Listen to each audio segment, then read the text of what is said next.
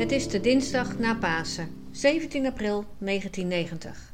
Buiten is het koud, maar om vijf voor half acht 's avonds wordt mijn wereld verwarmd door de geboorte van mijn prachtige dochter Anke. Zij is het zusje van tweejarige broer Maarten. Hoi mama, met Anke. Hoi mama. Hoi mama. Hoi mama.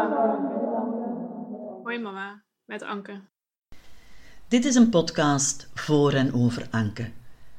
Anke wil graag dat haar strijd tegen haar eetstoornis niet zinloos geweest is. Anke wil met haar verhaal verschil kunnen maken, ook al is dat maar voor één iemand. Ik ben Marga, de moeder van Anke. En ik ben Ina, de tante van Anke.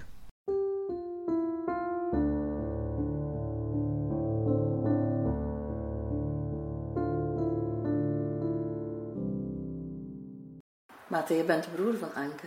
Hoe oud ben jij nu? 35. 35 jaar. Anke is ziek geworden. Enfin, ik heb tenminste de dagboeken van haar van 2004. Dat is ongeveer 20 jaar geleden. Wanneer had jij door dat jouw zusje ziek was? Wanneer is dat doorgedrongen tot jou? Toen ze denk ik in het ziekenhuis lag. In Dat was- 2004. 2004, ja.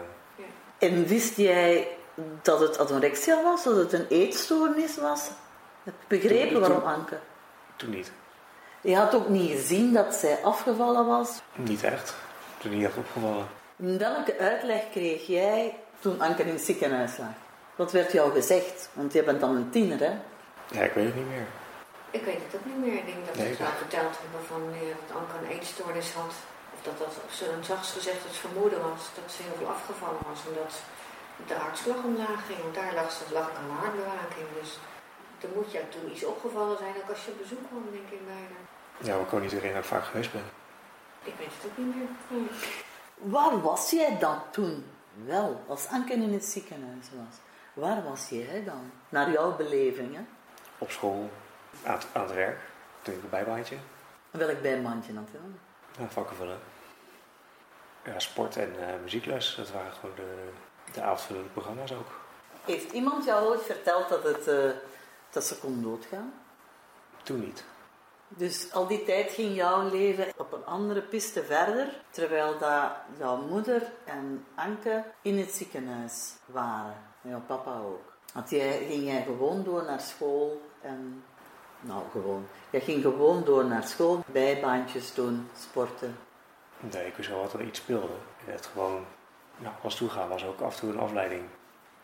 Heb je die toen bewust gezocht, die afleiding? Of onbewust, of weet je dat niet meer?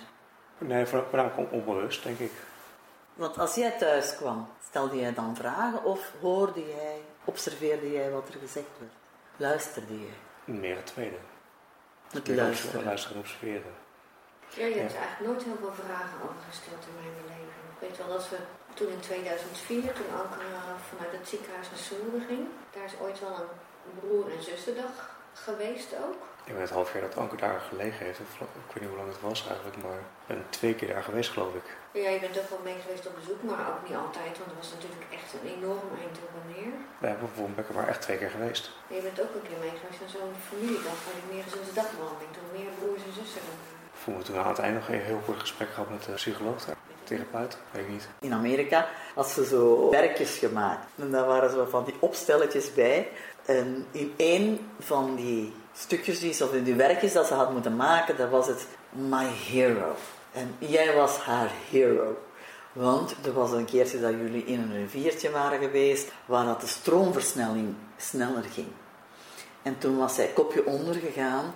En, en ik weet nog dat, dat de papa eh, haar achterna gesprongen was voor haar eruit te halen, maar die raakte niet bij haar, omdat het zo snel ging.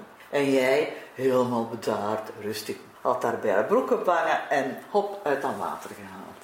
En sindsdien was jij haar grote held. En dat beschrijft ze dus in haar stukjes. En overal in die dagboeken ben jij de enige jongen of man die voor haar belangrijk was in haar leven. Dat was haar broer Maarten.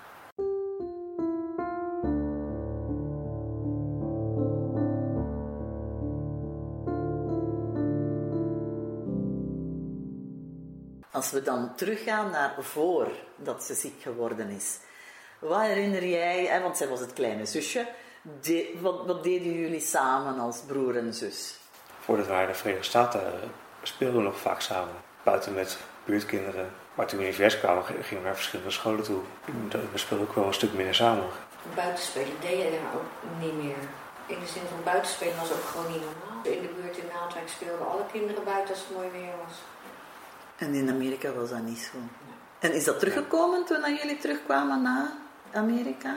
We deden ze ook niet veel meer samen. Voor het misliep. Hoe zag er dan zo'n weekend eruit? Jullie allemaal samen. We deden wel eigenlijk allemaal ons eigen dingetje een beetje. Terug in Nederland, ja, dan had je je baantje, je sporten. Nou, jij kwam in de vierde klas van het ateneum toen terug, dus er moest ook gewoon gestudeerd worden. Je had je eigen vrienden ook wel daar.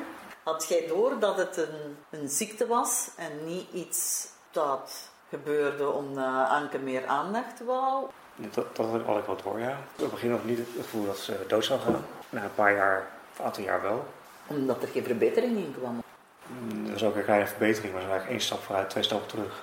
Dus op een gegeven moment had ik wel het gevoel van, eh, als er gezegd het gaat weer beter. Ik denk van ja, mijn gevoel zei niet van, dat het gaat beter. En dan? Daar deed ik niks mee. Als je je gezin vergeleek met dat van andere jongens. Dat deed ik op dat moment niet. Dus je kan ook niet een ander leven voorstellen. Ja, het was normaal. Zo leek het op dat moment. Nee, hele lange tijd. Maar je was ook geen kind dat behoefte had aan veel aandacht. Nee, nog steeds niet. Tuurlijk heb ik me ook wel eens rot gevoeld dat ik denk, er gaat zoveel aandacht naar iets wat heel veel aandacht vraagt. Maar op het moment dat het uitreikte naar jou had ik ook wel eens het gevoel dat je dacht van, nou ja, laat maar, weet je, ik doe mijn eigen ding wel. Want ik ben wel benieuwd, heb jij dan het gevoel dat je het anders had kunnen doen na je? Had je daar andere behoeften in gehad? Zijn er momenten geweest dat je echt dacht van, fuck off met dat gedoe daar? Ik had toen nooit door dat het anders kon.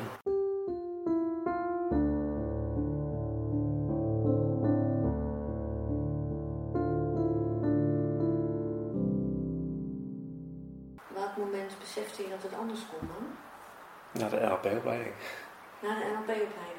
Is er iets wat je daarin geleerd hebt waarvan je denkt, dat zou ik graag gewild hebben toen? Of Dat is een moeilijke vraag. Jij bent op een bepaald moment een NLP-opleiding gaan volgen. Waarom? Omdat ik merkte dat er iets dwars zat. Maar wat het dan is, dat, dat, dat weet ik niet. Komt ook toen leidinggevende die zei op een gegeven moment, nu ben je er klaar voor. Misschien kan je het doen. En toen hadden we ook contact gehad om, om zoiets te doen. Ik was moe- naar antwoorden die, waarvan ik de vraag nog niet kende. Of wou je jezelf beter begrijpen? Dat is denk ik één op één. Dan ben je de opleiding gaan volgen. Was dat voor jou een eye-opener? En waarin dan? Nou, eigenlijk meer om gewoon contact te zoeken met, met mijn eigen gevoel. Maar ook van andere mensen te zien hoe zij daar ook mee worstelen. Het is niet iets wat je dagelijks bes- bespreekt met eh, mensen.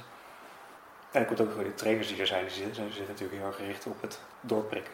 Maar voor mij was het ook gewoon een stukje eh, met een vrij diverse groep. En, en eigenlijk gewoon niet techneuten een keer. En niet te techneuten, want voor alle duidelijkheid, jij bent afgestudeerd in...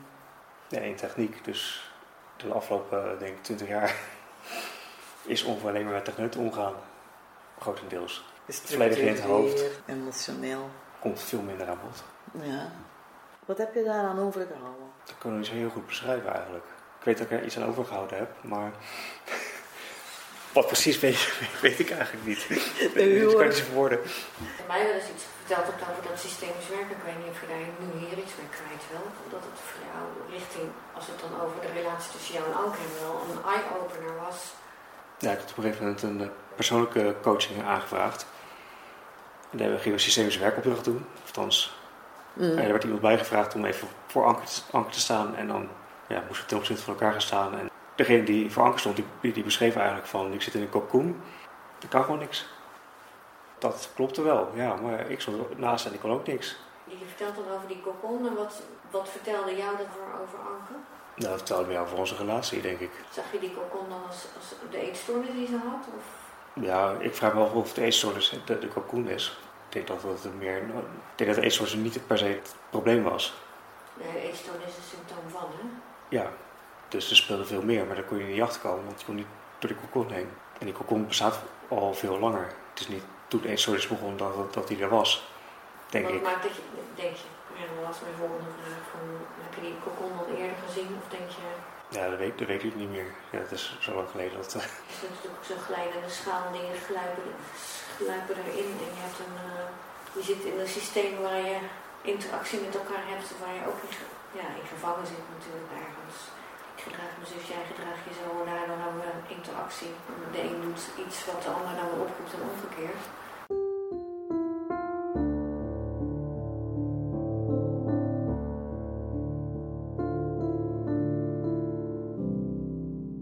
Zelf beschrijft het, ik kom ergens binnen als een egel. Toch denk ik dat ze dat met jou niet zo, niet zo de egel had.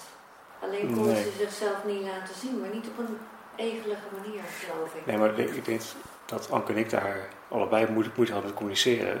En er er werd gewoon niet gecommuniceerd. Als koetjes en kalfjes een beetje praten, een uurtje en als zij uitgeput, dan ging ik weer naar huis toe. Dus dan... En ik was nog, niet, nog lang niet zo ver om makkelijk te praten. Is dat met die opleiding veranderd dat je makkelijker kon praten of makkelijker daarmee om kon gaan? makkelijker mee om kon gaan. En ik denk dat dat, dat voor mij NLP of TA, een combinatie van die, ja, het is de NLP, TA, systemisch werkcursus, ja, dat hoort al in de basisschool gegeven te worden. We leren alleen maar hiermee te, te werken, Met je hoofd te met werken. het hoofd en niet met het hart. Meer de vaardigheden die erbij horen, om die te leren. Dus dan krijg je niet alleen mensen die geschoold worden op eh, eh, wiskunde, rekenen, dat soort dingen. En taal goed te schrijven, maar ook gewoon om de juiste vragen te stellen, de juiste manier van emotie tonen. Als ik jou goed hoor, dan zeg je van dan moet iedereen leren, ongeacht of je nou iets met een stoornis of weet ik. Voor- familie ook makkelijker maken om met zo'n stoornis om te gaan. Ja. Daar hebben we nooit over gesproken, omdat we al- allemaal niet wisten hoe we ermee moesten gaan. Nee, het was ook, voor mij was het vaak te groot. Ik was gewoon zo bang. Dat ik denk ik ook wel moeite had om mijn angsten uit te brengen. Ja, maar dat geldt, geldt denk ik ook voor, voor Kees ook. Ja, Want jullie hebben allebei daarna allemaal trainingen gevolgd om daarmee... mee te dealen. Om, Om het gevoel om te gaan. te worden, ja. Je snapt dan niet eens van wat anorexia is. Anorexia is niet anorexia. Huh? Anorexia is een front voor wat erachter ligt. En bij Anke weet ik, weet ik niet of het depressie was of... Daar staat hij. Ik ben niet goed genoeg voor deze wereld. En dan komen daar angst, depressie. Ja, een standaard termen te noemen. Maar Ja, weet je, als we dan stempeltjes moeten drukken, dan kan je denk ik duizend stempeltjes staan drukken. Van, eh, weet ik veel wat. Ik ben het niet Maar waard. ik ben het niet waard. Ik heb Ik ben niet goed genoeg. op deze wereld. Dat was haar basisovertuiging, die is ergens maar waar. ja, en dat is iets wat ik weer bij TA geleerd. Ik heb nog een tweede cursus TA gedaan. Dat ging voornamelijk over taal, wat in je hoofd omspeelt. Ja, ik ben niet waard om. Of ik doe er niet toe. Ja, dat moet je omzetten naar ik doe er toe. Of een andere vorm van positief, positief iets. Ja, bij de. NLP leer je inderdaad dat ontkenning. Ja, ik moet er. Denk, moet je, moet je, denk is is- niet aan de roze olifant die hier op tafel staat. Nou, waar staat die? Ik moet, komt heel vaak naar voren toe. Bij heel veel mensen. Ik moet dit doen. Om beter te worden. Ik moet dit doen. Het is ik wil. Of ik kan dat doen. Nou, daar heb ik het gisteren ook heel erg met die meiden over gehad, hoe boeiend dat was. Hè? Waar ze allergisch van waren, wat alles wat ze moesten. Ze moesten eten, ze moesten dit, ze moesten dat, ze moesten... En dan is dat al letterlijk wat ze allemaal moeten met de therapie. En dan zeiden ze van, ja, maar van die eetstoornis moesten we de hele dag dan dit, dan dat, dan zus en zo. Dan kwam er ook nog een therapeut, die dan ook nog eens zei, je moet dit, je moet dat, je moet zus, je moet zo. En met name over de, over de, ja, de conventionele therapie, hè? met name het moeten eten. Terwijl ze denk ik bij HC wel veel meer op de talenten van de cliënten zelf inspeelden. En de behoeften. Matthea leert u ook om uw script te herschrijven. Eh, Ik moet is een script. En om dat te gaan herschrijven naar ik wil.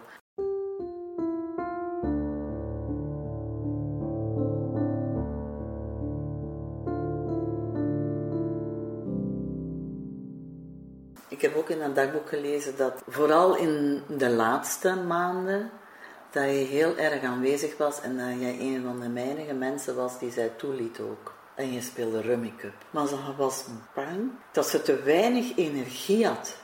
En dat er van haar iets zou verwacht worden, weet je wel?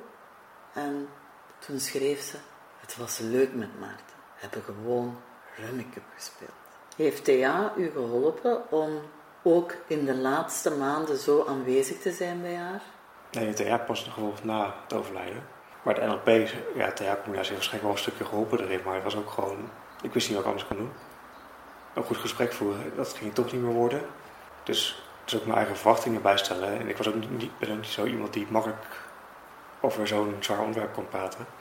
En al helemaal niet met Anke toen. Maar instinctief heb je wel het juiste gedaan. En dat is Cup spelen. En er zijn. Ja, het was eigenlijk vooral daar zijn en de Rummy Cup was de methode. Maar zij vond het fijn, want je was er. En even hoefde ze ook niet over al die ellende na te denken. En, er misschien zelfs al niet over te Vond je het dat- dan wel eens dat het dan de olifant in de kamer was? Niet. Nee, dat was doelbewust. Ik kan me ook een moment herinneren, Maarten, dat jij tegen mij zei van mam, ik zou willen dat ze ging kiezen. Want nu kan ik niks met haar. Kan je dat herinneren? Dat je dat gezegd hebt? Ja, maar dat was het ook. Een keuze maken betekent dat je, als ze de hulp nodig had kon, voor het leven, dan hadden we alle kunnen bieden. Maar met twijfel kunnen we alle energie erin steken die we wi- willen. Maar dat is alleen maar verloren energie. Zo voelde je dat ook echt toen. Ja, Ja. ik kan heel gaan lopen, lopen trekken, maar trekken aan dood paard, dat, ja, eh, dat is gewoon verloren energie. Dat, eh, dat wil je niet. Er leeft ook voor beide partijen niks op. Het is eigenlijk gewoon een eh, twee keer verlies eh, scenario. Kan je dan het moment herinneren dat we, nou, volgens mij het was 8 augustus 2021, dat ze belden? Waar ging dat over, dat telefoontje? Ja, ze vroegen of we naar Marga konden komen. En wat vertelde ze dan? Dan ben je gegaan en wat heeft ze dan verteld? Dat ze gekozen heeft. Dat is nog vier maanden voor, vooraf. Ze koos echt, ja, toen zei ze, mam, ik weet het zeker. Ik kan zo niet meer leven. Wat is er tegen jou gezegd? Wat waren haar woorden tegen jou? Of dat was in groepsverband? Wie was, was, erbij? Nee, dat was in groepsverband. Bij Marga thuis. En Marga was erbij, jij was erbij, Anke. En Ineke. En Ike, ja. En wat waren haar precieze woorden? Dat weet ik niet meer, maar ik wist eigenlijk wel. Toen ze belden, of ik belde, dat weet ik ook Nee, niet. Anke belde. Anke belde, ja. Ik was bij vrienden aangekomen om een spelletje te gaan spelen. Anke belde nooit, dus of zeer zelden. Zeer, zelden. Toen wist je eigenlijk al hoe laat het was. Want ze belde nooit. Nou, als ze vroeg om naar Marga te komen, wist ik al hoe laat het was. Ja.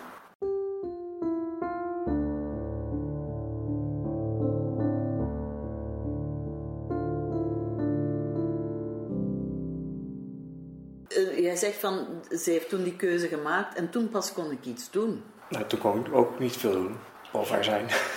Ja, maar er was op dat moment heel veel. Want je bent er echt heel veel geweest de laatste maanden in haar leven.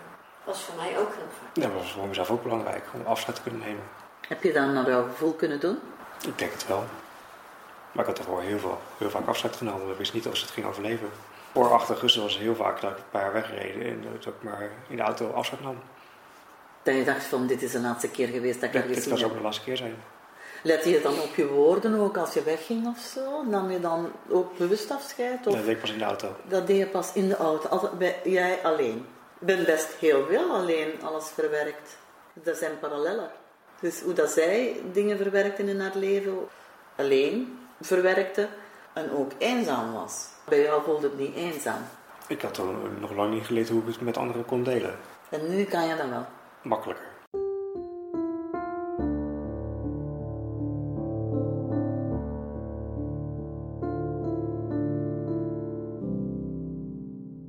Jij en Marga waren het laatste bij haar op het moment dat ze overgegaan is. Dus dat ze injectie gekregen heeft. Hè. Wat een voorrecht was dat, om erbij te zijn. Dat jij erbij was. Hoe bijzonder is dat voor de rest van jouw leven? Dat is vrij bijzonder. Ge- Gelukkig is eenmalig. Ja, maar we hebben die, die week daarvoor heel veel tijd met elkaar besteed. Het was heel veel. Elke avond een uurtje. Want meer, meer energie was er niet. Nee. Nou ja, die, ik- die laatste middag op 5 december is me eigenlijk meer bijgebleven bijna dan het overlijden zelf. Ik weet niet dat voor jou is, dat we met z'n allen die muziek hebben zitten luisteren. Met z'n drieën. Maar jullie hebben vooraf besproken de muziek samen. Alles. Alles. We hebben alles Ja, met heel de haar begrafenis. Weet je nog dat we ook met eh, de uitvaartverzorgster heette ook Monique. Dat Anke ook in het crematorium wilde kijken. Mhm. Nog, daar zijn we ook, is Maarten ook mee geweest. Dat is ook wel een hele bijzondere ervaring, vond ik. Daar heb ik nog niks van gehoord. Dat, dat jullie dat gedaan hebben. Nee, we waren toen naar het crematorium geweest. Dus naar de, naar de bezoekershal. De, de ceremonie zou plaatsvinden. We gingen dus altijd even laten zien wat er allemaal op de muur kan verschijnen. Nou, uiteindelijk zijn we niet daar, eh, is de ce- ceremonie niet daar geweest. Ja, Anke wilde heel graag ook de oven zien. Ja, ja dat, vond ik wel, dat vond ik best een beetje creepy. Anke vond het heel moeilijk. Ja, maar ze, zij koos wel om dat te zien. Ze wilde wel zien waar gebeurt het dan allemaal. En waar ga ik dan naartoe? En hoe gaat het dan? Ik denk ook dat ze die informatie nodig had. Ja, ze was ook wel bang voor de dood. is ook al die tijd wel gebleven eigenlijk. De laatste week had ik het gevoel niet meer.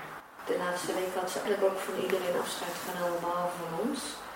Dus wij, wij zijn eigenlijk ook wel die week met z'n drieën geweest, of in ieder geval niet continu met z'n drieën, maar verder is er ook niemand meer geweest. Ik had toen niet meer het idee dat het spannend was. Ja? Nee, toen was het eigenlijk alleen maar snel hebben. Ja. Dan had we er spijt van dat ze toch de optie van twee weken eerder niet gekozen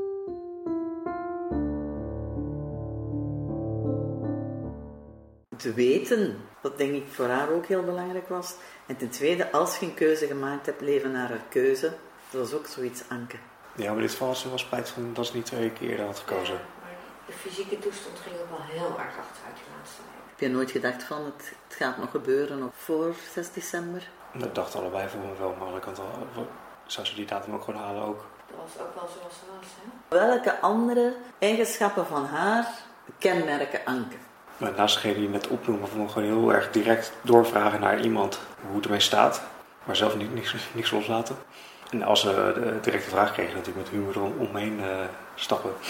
En verder vind ik het heel moeilijk, want ja, de relatie met Anke was wel ver weg. En zeker toen we uit huis werden gegaan, uh, er zit gewoon 15 jaar tussen waar we amper contact hebben gehad. Is dat wat uh, een eetstoornis jou heeft afgepakt? Of wat heeft de eetstoornis jou afgepakt? Ja, dat weet ik eigenlijk niet. Ik ben onbewust denk ik wel gewoon gaan vluchten. Ik denk toen, toen, toen nog thuis woonde, was ik eigenlijk elke avond weg. Dat een beetje wat jij nu ook zegt, van ja, je weet niet wat je anders gedaan zou hebben, hè? Met elkaar, of, of hoe je relatie anders met de ander geweest zou zijn. En dan moest je nog studeren en werken. Maar was dat door de ziekte, of was dat, had je dat anders ook gedaan? Ja, dan kan je eigenlijk...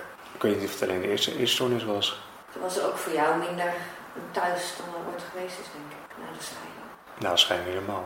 Dat vind ik ook het ergste van de scheiding dat ik het gevoel heb dat ik je het thuis ontnomen heb, zeg maar. Ja, dat was voor de scheiding ook wel een beetje. Ik voelde de spanning al lang. Het was niet bewust, maar... Ja, onbewust wel. Ja. Dat je altijd heel veel gevoeld hebt. Toen je geboren werd, lag je op mijn buik. En toen moest ik belangrijk gehecht worden. En als het bij mij pijn deed, begon jij te huilen. Toen zat je misschien niet letterlijk met je navelstreng aan me vast. Maar een beetje ongetwijfeld voel je. Dan was het misschien zelfs fysiek dat ik even verkrampte dat jij begon te huilen. Maar dat ik toen ook wel dacht van, moet je kijken hoe mooi dat is, weet je, dat je, dat je zo verbonden bent. Dat is wel een van de dingen die ik bij NLP geleerd heb, dat ik heel veel, ja, zonder vooraf te oordelen, probeer waar te nemen. Ja, maar je doet dat van nature. Bewust te doen, want dan... Ja. Anke die ging op een gegeven moment ook in behandeling bij Human Concern en daar ben je wel veel meer bij betrokken geweest. Waarin was het zinvol voor jou? Nou, het zinvol is wel betrokken zijn, maar ik had niet het idee dat ik een bijdrage was aan de oplossing. Nou, ik dacht in eerste instantie dat, dat, dat het wel zou helpen, maar op een gegeven moment kwam het gevoel een beetje van ja, je bent zo in de potje aan het roeren, maar er, beweegt niks. Machteloosheid voor jezelf, frustratie? Of? Ja, het is een beetje tussen machteloosheid en frustratie. Het is een beetje vanaf de zijkant staan kijken, maar eigenlijk steentjes in de vijf werken, maar dan geen rimpeling zien. Maar was het meer betrokken zijn wel zinvol voor jou? Maakt het begrip groter? Of? Ja, een stukje. Waarvan nou, ik betrokken geweest bij die Portugal-reis. Ik kan het gesprek met Simone nog herinneren toen we het hadden over de transgenerationele soorten. Ja, de overdrachten die je met elkaar hebt. Ja, het is een systemische stuk eigenlijk. Ja. Kan je er iets van vertellen wat jou daarvan is bijgebleven? Ja, vooral dat we kort over gehad hebben. En dat uh, Anke en ik elkaar gewoon aankeken en allebei zeiden van ja, hier hebben we een therapeut voor nodig. Simone zei van je moet met elkaar gaan, gaan praten om dat soort dingen te doen. Maar we keken elkaar allebei aan van nee, dat, er moet iemand bij zitten. Ter, ter, begeleiding. Krijg je daar hulp bij dan? Heb je dat verder gedaan? Dus? Nee. Kan je, weet je waarom wel of niet? Nee, Anke zou aangeven wanneer wat meer met elkaar zouden gaan doen. Daar is nooit van gekomen. Je denkt toch zeker niet dat ze iets zou vragen voor haar? Aan haar broer. Nee, want dan voelde ze zich ook nog schuldig. Dat was ze niet waard. Iets van haar broer voor haar. Want ik, ga, ik ging ook niet vragen. Want de afspraak was Anke zou aangeven wanneer ze zover zou zijn. Ja, wat was jouw behoefte daar dan in? Ik stond er niet om te springen. Ik vond het ook confronterend. Ik was nog niet zo ver dat, dat ik daar makkelijk voor open stond. Denk je dat de hele situatie met Anke je geholpen heeft om die volgende stap in je leven te maken? Ik denk dat die op een andere manier ook wel bereikt zou zijn. Maar ik zou niet weten hoe het anders zou zijn gelopen als Anke niet ziek was geweest.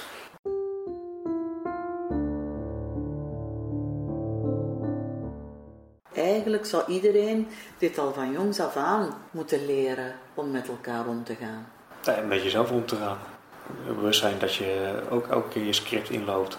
Ja, ik heb besloten om, om maar om te gaan lachen in plaats van elke keer te zeggen van nou, dat hebben we weer stom gedaan. Nee, als je elke keer de feedback krijgt van jezelf ook van dat heb je weer fout gedaan.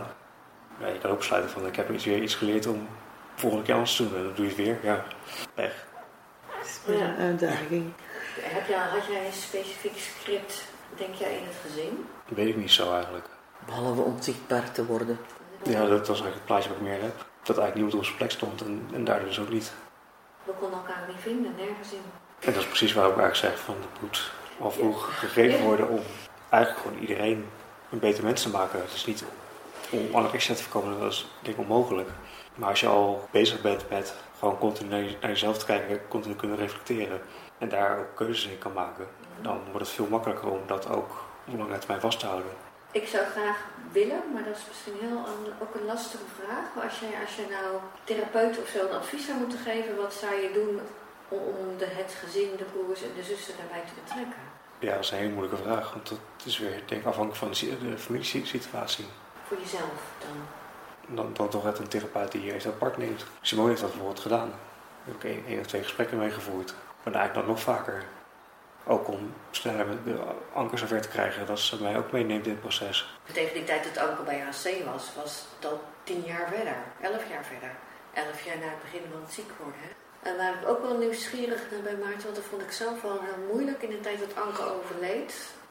Toen moest we natuurlijk mensen uitnodigen ook voor de uitvaart. En dan mocht het er maar beperkt in verband met de corona komen. En ik had jou zo gegund dat je daar meer mensen had. Maar daar had jij toen ook niet zo'n behoefte aan, volgens mij. Ik had het- mijn vrienden van de studiegroep uitgenodigd. Wel uitgenodigd. Ja, ja. Maar die waren er niet. Nee, Maar die hadden ook wel een kaart met uitnodiging gehad. Wisten die ook dat er iets, eh, dat het zo ernstig was in jouw familie? nee. Eigenlijk overviel die uitnodiging hun. Ik had ze vlak wel verteld dat er iets ging gebeuren. Was dat lastig voor jou dat zij er niet waren? Ik had van eentje begrepen dat hij niet zou komen, maar daar had ik het eigenlijk over verwacht. Maar voor de rest heb ik eigenlijk niks gehoord over of ze wel of niet zouden komen. Komen jullie daar dan later op terug in gesprekken over? Nee. Helemaal niet? Alsof het niet gebeurd is. En de volgende keer dat je ze ziet, ga je naar de escape room en een Ja. drinken. En, eh, ja? Ik heb er wel moeite mee, maar ik heb ook persoonlijk er even niks mee gedaan. Niet, niet naar hen toe. Ben je bang die vriendschappen te verliezen dan? Nee, Dat ze niet geen raad weten met die emoties die er dan zijn? nee, dat weet ik niet. Zouden ze zich gerealiseerd hebben dat het voor jou een troost is? Dat is dan echt meer de vraag.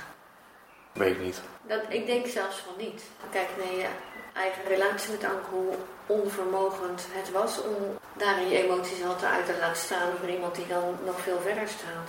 Ja. Daar heb ik al achteraf met een volleybalvriend over gehad. Die heeft wel geen kaartje gestuurd, die heb wel verteld wat er gebeurd Ja. was. Ik denk als die een kaartje had gestuurd, waren ze allemaal gekomen. ja, ja, bijzonder hè? Want Dat zijn geen techneuten. Toen heb ik dat geen tegelijk. TU-volleyballers. Ja, zo is dat goed. Ja, maar ja, daar heb je dus blijkbaar een andere dynamiek mee. Daar kom je dus Dat letterlijk is een mee in hele beweging. type, dat is een hele andere type mensen ook. De, de vriendengroep van studie is echt gewoon van hetzelfde clubje, zeg maar. Ja, Ja. Troost wil je me komen troosten. Als je dat had kunnen doen. het was eigenlijk bij verdrietig en ik had het fijn gevonden als je er was. Ja. ja, Ja. precies. Maar dan blijf je echt bij de ik-vorm van ik. Ja. Ja. Het is ja, niet precies. van ik ben teleurgesteld omdat jij niet geweest Ja. bent, maar ik was verdrietig en ik, ik had zo'n behoefte aan troost. Ja. Ik had en dat zegt altijd maar gezegd. En zo denk ik dat het in de relatie met Anke en jou ook wel vaak was. Dat je gewoon niet in staat was om te zeggen waar heb je dan behoefte aan.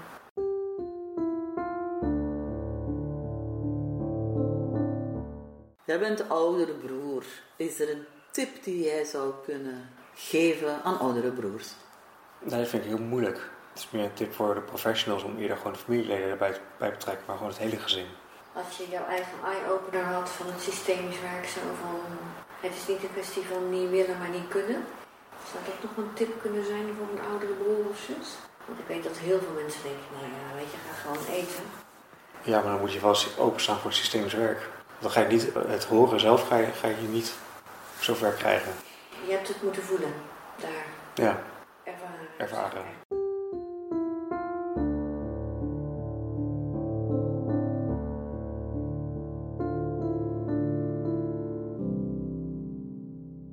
Ben je net als Maarten op zoek naar antwoorden waarvan je de vraag niet kent? Luister dan naar onze volgende aflevering. En daarin ontmoet je Monique. Monique en Anke raken op hun tweede jaar bevriend met elkaar. en ze zijn echte hartsvriendinnen. Wat maakte hun vriendschap zo bijzonder? Monique vertelt over deze unieke relatie. Hoe blijf je in contact met elkaar als levens zo uit elkaar gaan lopen? En wat doet het met je als je weet dat je vriendin gaat overlijden? Hoe bespreek je dat samen? Meer achtergrondinfo over de interviews, de mensen achter de stem, foto's en tips vind je op onze website www.ankepodcast.nl of www.ankepodcast.be. Tot bij Monique. Tot dan. Hoi mama, met Anke. Hoi mama. Met Anke. Hoi mama, Anke. Met Anke. Hoi mama, met Anke.